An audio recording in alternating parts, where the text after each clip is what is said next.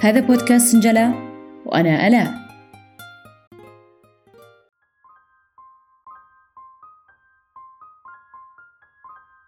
مين منا يوم قرر يفعل شيء معين؟ واستمر عليه اليوم اثنين ثلاثة بالكثير أسبوع. ووقف رغم النتائج آه، شبه المرضية اللي تعود عليه. والدافع تلاشى. عندي خبر لك. الدافع ما راح ينزل عليك من السماء. والدافع مو من الأشياء اللي يقدر الشخص يمنحك إياه أو يجبرك عليه حتى. فكرة التحفيز فخ ووقعنا فيه كلنا. لازم ننسى التحفيز قبل الفعل كليا. العقل يفترض تلقائيا أن هذه الخطوات لازم تصير على التسلسل التالي. الإلهام أولا ثم التحفيز وأخيرا الفعل المرغوب فيه. لكن هذا التسلسل غير منطقي وغير حقيقي إطلاقا لأن أفعالك هي اللي تخلق الحافز والإلهام. وعندما نستفيد من هذه المعرفة القيمة صراحة آه لازم نعيد ترتيب السلسلة بالشكل التالي الفعل أولا ثم الإلهام ثم التحفيز ثم الفعل التالي وهكذا تستمر دائرة الإنجازات وتحقيق الأهداف المتناهية. طيب إيش هي الاستمرارية؟ آه، مفهوم الاستمرارية هي الالتزام والثبات والاستمرار بتصرف معين بشكل دوري ومستمر ومهمتنا بهذه الحلقة إن نساعدكم بالاستمرار بكل الأشياء آه، اللي تحبونها وتحققون نجاحات فيها بشكل متواصل دون انقطاع. كان هناك روائي كتب أكثر من سبعين رواية وقد سئل عن السر الكامن وراء قدرته على الكتابة باستمرار مع المحافظة على إلهامه وعلى الحافز.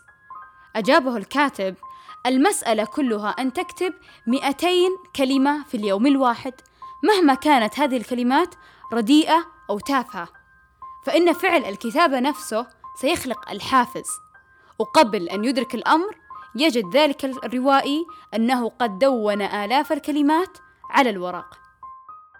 فالعبرة من هذه القصة أن الشخص يبدأ بأتفه الخطوات وأبسطها.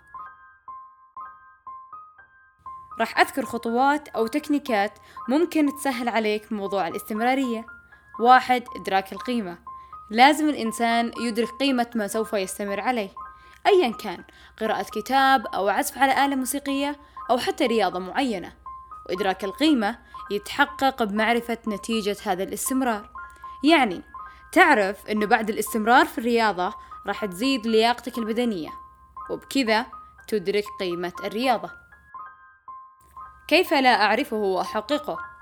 هذا السؤال يوصلنا للنقطة الثانية. الرؤية الواضحة. الرؤية الواضحة ببساطة هي أنك تعرف كيف ومتى تبدأ بالفعل. ناخذ الرياضة على سبيل المثال. كلنا ندرك قيمة الرياضة وأثرها الصحي على النفس والبدن. وعشان نحقق الرؤية الواضحة فيها لازم نحدد إيش هدفنا منها. رفع الوزن أو تقليله أو حتى نحسن لياقتنا. ثلاثة. عادة 21 يوم.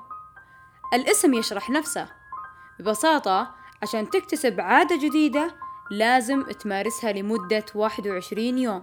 وبعد كذا تكون جزء من روتينك. أربعة التدرج البدء بالقليل. إذا بديت بفعل واضح وملاحظ عقلك راح يستنكر ويرسل إشارات للجسم لمقاومة الفعل الجديد. وبالتالي يصعب إنجاز الفعل.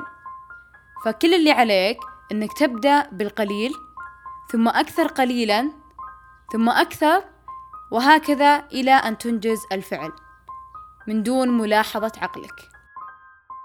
خمسة تعدد الخيارات. كل اللي عليك تضيق دائرة خياراتك عشان نتجنب التشتت والحيرة وأيضا نتجنب التسويف والتأجيل في التركيز بواحد من الخيارات. وعلى قول المثل إذا أردت أن يكون لك بئر فاحفر في مكان واحد. النقطة السادسة والأخيرة هي مختلفة عن النقاط السابقة لأنه تكنيك يستخدم بعد تسلل شعور الإحباط والملل بداخلك بعد فترة من استمرارك على فعل ما وهو التخيل الابتكاري. وذلك بتخيل أنك قمت بالفعل ونجحت في تحقيقه. إيش شعورك؟ إيش الخطوة اللي بعدها؟ وبكذا يولد الحماس بداخلك مرة ثانية.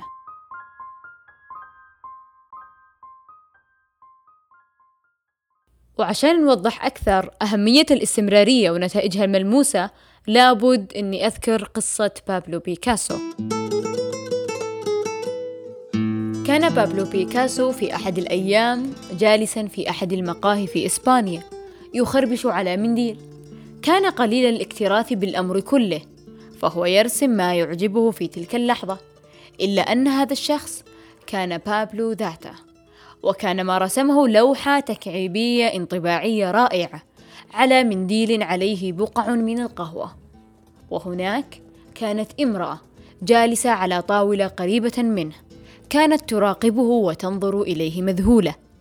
وبعد لحظة أنهى بيكاسو شرب قهوته وكور المنديل في يده حتى يرميه في سلة القمامة.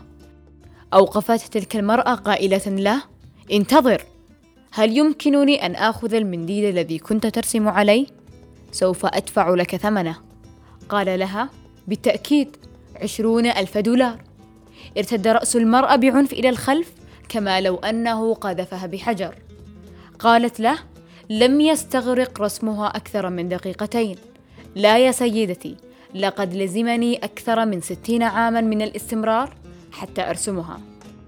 ثم أخذ المنديل ووضعه في جيبه وخرج من المقهى.